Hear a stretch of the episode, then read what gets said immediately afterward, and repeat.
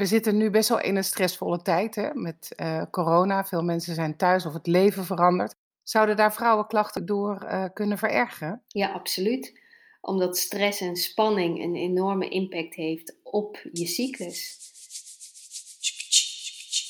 Ik ben Melanie Peters en ik ben vandaag in de house. Vandaag praat ik met Melanie over een onderwerp waar ik eigenlijk een klein beetje een haat-liefde verhouding mee heb. Namelijk typische vrouwenklachten. Sommige vrouwen hebben nooit ergens last van, maar er zijn vrouwen die hebben elke maand gedoe. Buikpijn, krampen, migraine, chagrijnig. Maar volgens Melanie horen die klachten er helemaal niet bij. Hey Melanie, wat leuk dat je er bent. Wat fijn dat je in de podcast bent. Dankjewel. Jij hebt een praktijk in Deventer. En wat heb je voor praktijk? Ik heb een praktijk waarin ik vrouwen help bij vrouwenklachten. Bij typische vrouwenklachten. Dus hormonale en gynaecologische aandoeningen. Ik zeg altijd de typische vrouwendingen. Zoals opvliegers, menstruatiepijn. Een kinderwens die niet lukt.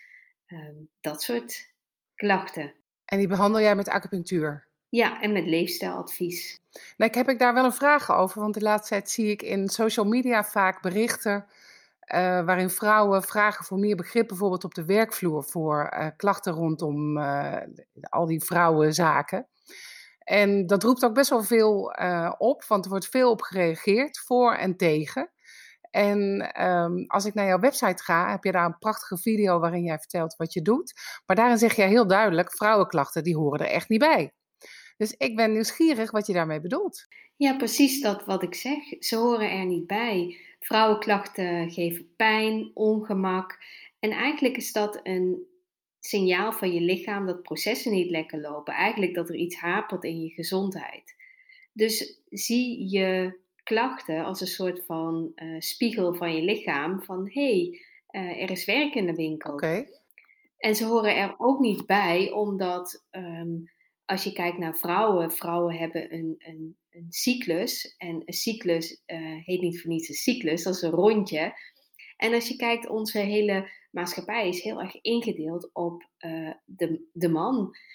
De man heeft een cyclus van 24 uur. En wij vrouwen willen daar graag in meedoen. Maar daardoor maken we niet optimaal gebruik van onze krachten.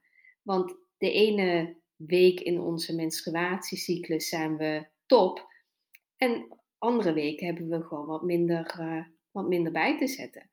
En het zou veel handiger zijn als we daar, zowel privé als in je werk, meer rekening mee zouden kunnen houden. Want dan voorkom je gewoon heel veel klachten. Maar hoe ga je dat in godsnaam doen op de werkvloer? Ja, ik begrijp dat dat soms ontzettend uitdagend is.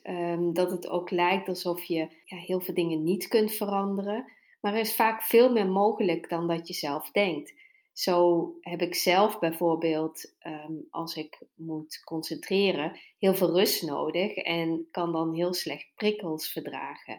En ik heb wel eens in banen gezeten, in loondienst, waarin ik in een drukke kantoortuin me moest concentreren. En dat lukt me gewoon niet. Dus dan ga ik een gesprek aan met mijn manager en zeg van, nou, als jij wil dat ik over 2 weken een beleidsplan klaar heb, dan moet je me rust en ruimte gunnen. Dus ik ga de komende week een week thuiswerken. En natuurlijk fronsen dan wel eens een wenkbrauw, maar er is vaak veel meer mogelijk dan dat je zelf denkt. En wat ik zie bij vrouwen is dat het heel vaak kiezen op elkaar is, je groot houden, vooral voor anderen zorgen en dan pas voor jezelf. En het is belangrijk dat we leren om weer beter voor onszelf te gaan zorgen en te luisteren naar de signalen en die niet weg te wuiven.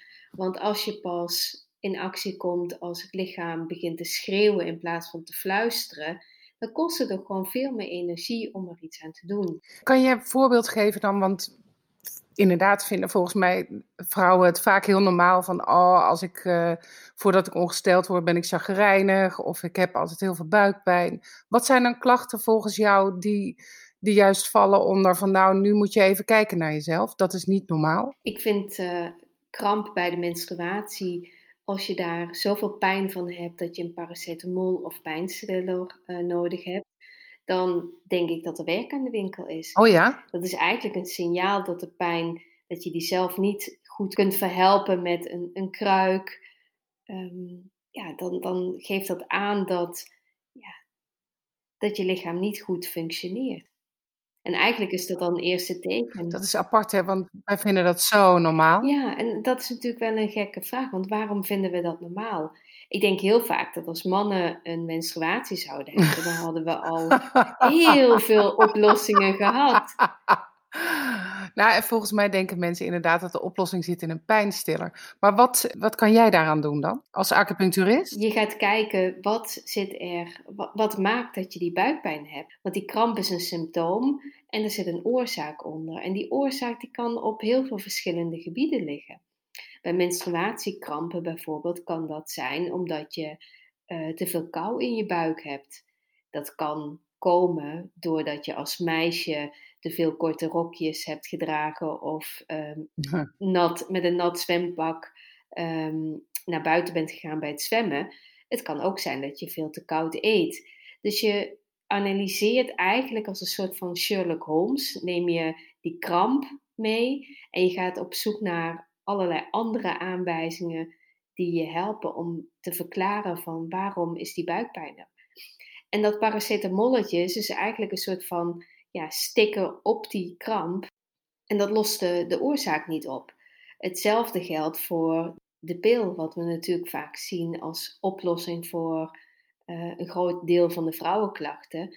Daarmee los je ook niet de klacht echt op, maar bedek je het symptoom eigenlijk voor de korte termijn. En je kan je voorstellen dat als iets in je lichaam niet goed loopt en dat maakt dat je kramp krijgt bij menstruatie, dat als je die kramp zeg maar even niet wilt zien met een pijnstiller, dat dan het lichaam op een andere plek wel weer begint te piepen of te kraken. Oh ja?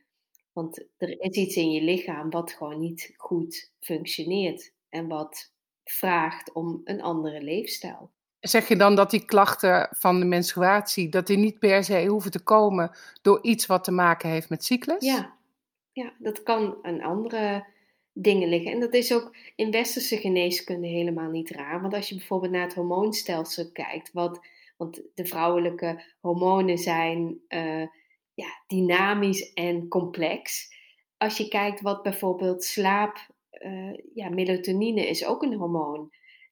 Dat zit niet op een totaal ander eilandje dan je geslachtshormonen, oestrogeen en progesteron. Nee, die werken met elkaar samen.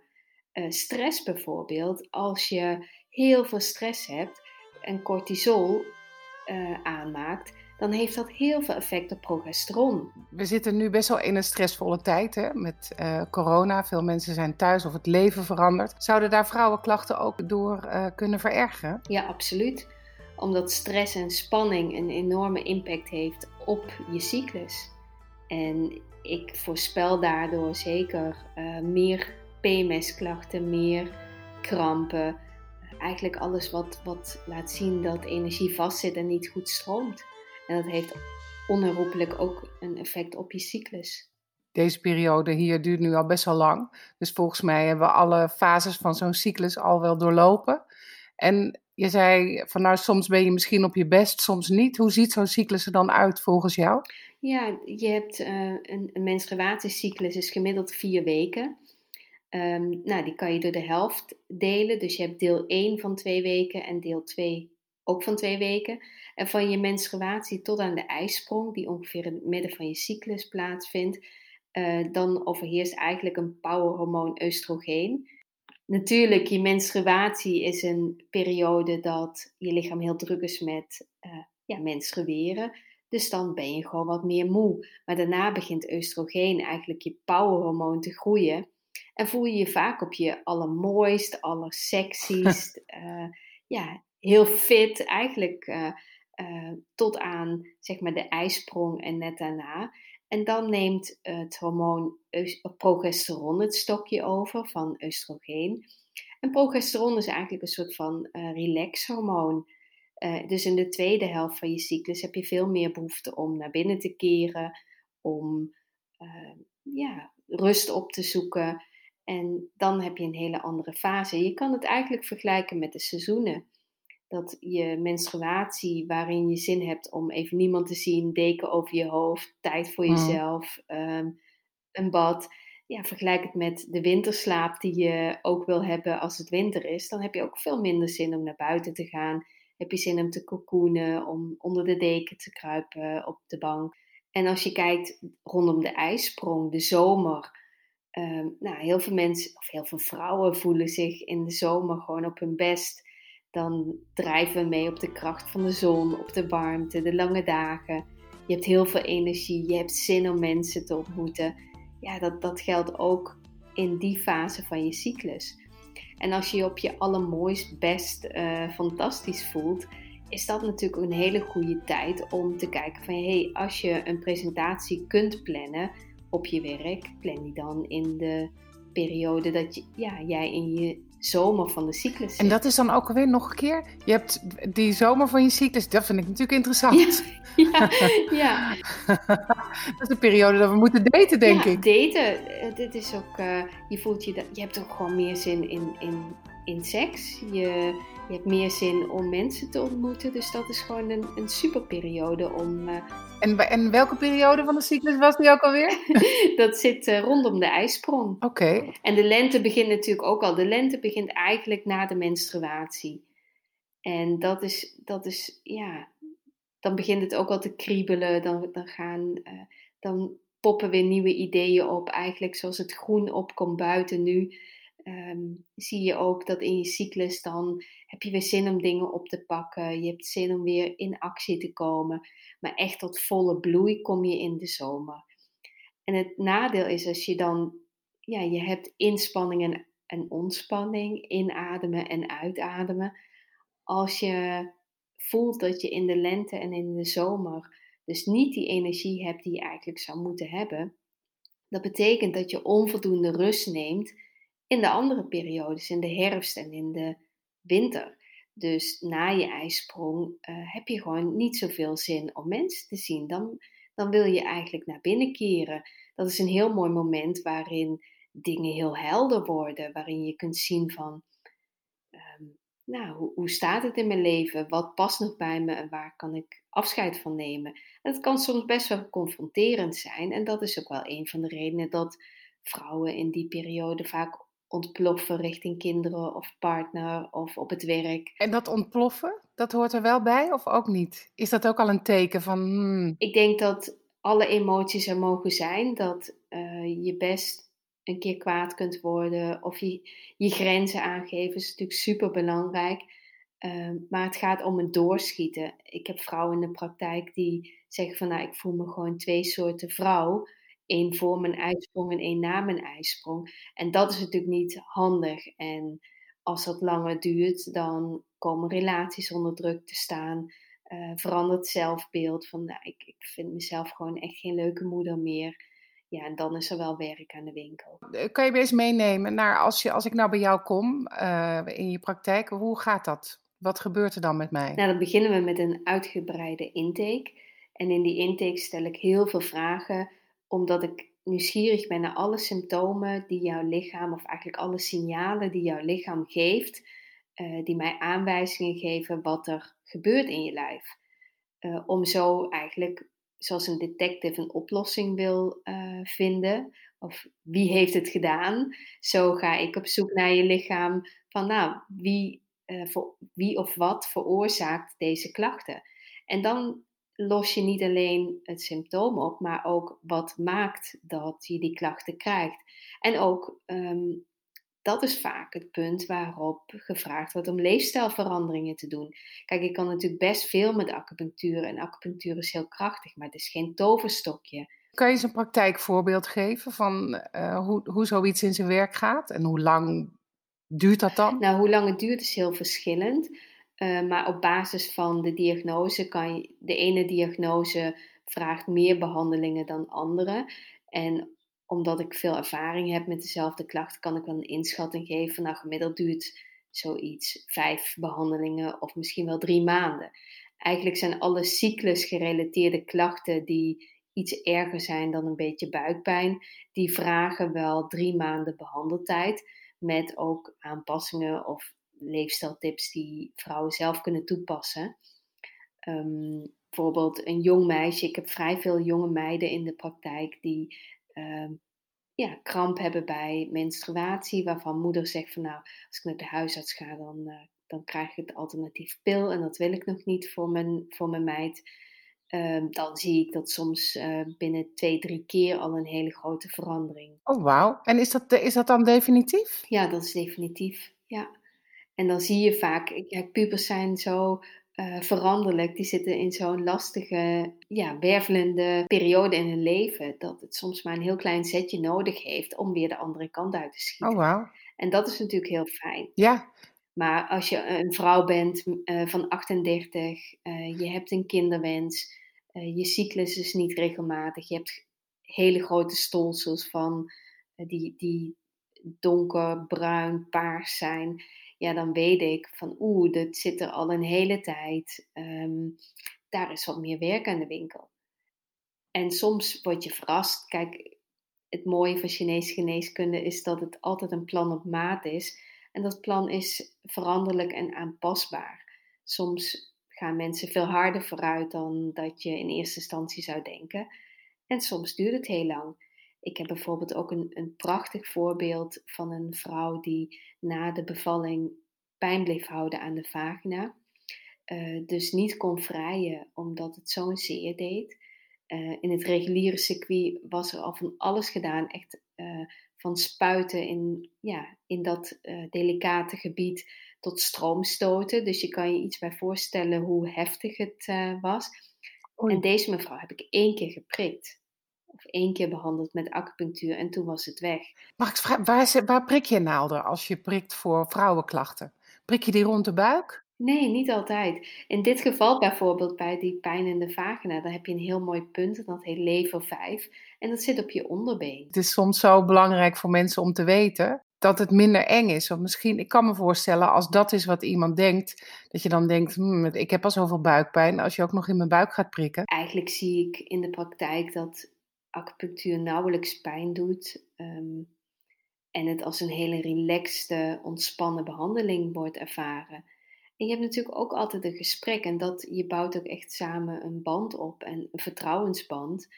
En je ziet zeker bij veel typische vrouwenklachten dat er ook altijd wel een mentale component is. Wat zou dat kunnen zijn dan? Nou, bijvoorbeeld vrouwen die in de overgang zitten. Je gaat echt een transitie door. Je komt echt in een andere fase. En de kinderen gaan het huis uit, je hebt empty nest, je lijf verandert. Er komt hoe dan ook toch echt wel een speklaagje om je buik. En dat heeft een doel, weet je, dat is er niet voor niks. Maar dat vinden we natuurlijk niet leuk. Nee, maar als je weet dat... Kijk, dat kleine randje moet geen hele dikke laag worden, dan word je ongelukkig. Maar iets van een verandering in je lichaam hoort er gewoon bij. Oh, mag ik je vragen om daar een keer een hele aparte aflevering met mij over te doen? Want de overgang is ook wel een onderwerp wat ook mij persoonlijk, dat mij wel betreft. En heel veel vrouwen zijn daar natuurlijk nieuwsgierig naar. Natuurlijk. Heb jij wat praktische tips voor mensen? Van nou, voordat ze naar jou toe komen, wat kunnen we nu al thuis doen? De cyclus is eigenlijk je maatstaf. Meten is weten. Dus hou je cyclus eens 2-3 maanden bij en kijk niet alleen wanneer je ongesteld wordt, want dat schrijven de meeste vrouwen nog wel in de agenda, dag 1 van de menstruatie. Maar kijk ook van, hoe voel ik me nou de rest van die weken? Emotioneel, vlieg ik af en toe uit de bocht of niet? Heb ik ergens pijn? Voel ik me een ijsprong? Heb ik gespannen borsten? Maar ook wanneer voel ik me fit? Wanneer voel ik me niet fit? Trek het dus gewoon een aantal maanden, zodat je weet hoe jouw cyclus eruit ziet. Want de ene vrouw heeft een korte cyclus, de andere een lange. En er zitten heel veel verschillen in. En dat hoeft ook niet per se erg te zijn, als je maar weet hoe het voor jou werkt. Dat kan heel veel inzichten geven. Een andere tip die ik heb is van kijk eens kritisch naar je anticonceptie. Wij zijn opgegroeid met, en dat is nog steeds wel, dat huisartsen heel vaak de pil voorschrijven. Niet alleen als eerste voorkeur bij anticonceptie of bij voorboedsmiddel, maar ook voor heel veel klachten. En we blijven die eigenlijk maar braaf doorslikken totdat er een kinderwens komt. En kijk nou eens van waarom slik je die pil? De pil is eigenlijk een soort van pleister op je hypofyse. Je hypofyse regelt je vrouwenhormonen, dus je vrouwelijke cyclus wordt gewoon stilgelegd. En wat we dan zeggen van ik wil je even niet zien en horen. En op het moment dat je een kinderwens hebt, mag je er weer zijn en moet je het ook meteen weer doen. Ja, dat is natuurlijk best wel heel lastig. En een pil die verbloemt heel veel symptomen, maar pakt de oorzaak niet aan. Dus kijk nog eens kritisch en overleg met je huisarts of er alternatieven zijn. Er zijn inmiddels heel veel ook niet-hormonale voorboedsmiddelen die heel veilig zijn. Dus verdiep je daar eens in. En vraag je in ieder geval af van als je de pil bewust kiest, helemaal prima. Ik ben niet tegen de pil, maar bewust kiezen vind ik daarin wel belangrijk. En je ziet ook echt heel veel depressiviteitsklachten bij vrouwen. Dus de pil heeft absoluut wel wat nadelen die niet heel goed bekend zijn. Als derde tip zou ik je willen adviseren om te kijken welke producten je gebruikt bij je menstruatie. Ook daar zijn vooral het maandverband en de tampons bekend. Waarom gebruik je dat? Zijn er alternatieven vanuit milieuoverweging bijvoorbeeld? Dus je ziet hoeveel tampons en maandverband we maandelijks gebruiken. Maar ook wat doet het met je lijf? Als je bijvoorbeeld kijkt naar een tampon die zuigt niet alleen bloed op, maar ook ander vocht in je vagina. Als je bijvoorbeeld dan al een droge vagina hebt, bijvoorbeeld omdat je richting de overgang gaat, is een tampon niet een hele handige keuze, omdat het de boel alleen maar meer uitdroogt. Nou, dan de zin in vrije wordt dan nog minder. Zelfs in die zomer. Ja. Dus kijk, er zijn heel veel alternatieven. De menstruatiecup is een trend die ik erg op zie komen. En die wordt ook wel omarmd, hè? Ja. Veel vrouwen gebruiken de menstruatiecup en hebben van tevoren best wel veel bedenkingen van hoe moet ik zo'n ding erin krijgen en hoe werkt dat dan met schoonmaken en gatsidari. Maar als ze zich eenmaal daarin verdiept hebben en ze hebben een cup die past bij hun lichaam, dat is wel heel erg belangrijk, dan zie je eigenlijk dat bijna iedereen daar ontzettend enthousiast over is. Ik hoor daar hele goede verhalen over. Ik hoor dat ook en ook wel veel jonge meiden zie ik ook vaak posten dat ze dat uitproberen. Maar ik hoor je zeggen, je hebt verschillende voor verschillende lichamen. Online zijn er verschillende websites, bijvoorbeeld cupkiezer. En er zijn ook gespecialiseerde online aanbieders die je echt helpen om voor jou een goede cup te kiezen. Want als je meteen begint met iets wat goed bij je lichaam past, is de kans gewoon groter op succes. Ik ben nieuwsgierig, jij gaat een magazine uitbrengen. Klopt. Vertel eens iets over. Ja, ik vind het zo belangrijk dat vrouwen meer kennis krijgen over hoe hun lichaam werkt. En daarin vooral praktische handvatten krijgen tot een eerste stap zetten of tot verandering. En ik heb een netwerk van echt fantastische experts in binnen- en buitenland. En ik weet dat er zoveel kennis in die hoofden zit. En ik heb zo'n zin om dat te gaan delen met de vrouwen in Nederland. Dat ik de stap heb genomen om dat te bundelen in een magazine. En dat zou eigenlijk in mei uitkomen. Maar gezien de huidige situatie stel ik dat uit tot na de zomer. Maar waar kunnen mensen jou vinden als ze nu zeggen, ik moet hier meteen meer van weten? Online ben ik te vinden op www.acupunctuurvoorvrouwen.com. En ik heb een praktijk in Deventer. En Deventer is een prachtige stad. Dus ook als je wat verder weg woont, combineer het met een mooie citytrip. Ik zie je graag. Leuk, dankjewel. En heel graag tot de volgende keer over de overgang. Ja, tot de volgende keer. Deze podcast is gemaakt door mijzelf, Nathalie Kamp. En alle muziek is van Norman David Jansen. Wil je de informatie van Melanie nog eens rustig nalezen? Dat kan. Er staat een gratis e-book voor je klaar op mijn website nathaliekamp.nl. Gewoon niet blijven rondlopen met die vrouwenklachten. Dat is helemaal niet nodig en helemaal niet fijn. En vind je deze informatie waardevol? Laat dat dan weten in een fijne review, zodat ook nieuwe luisteraars House of Chi voortaan kunnen vinden. Dankjewel.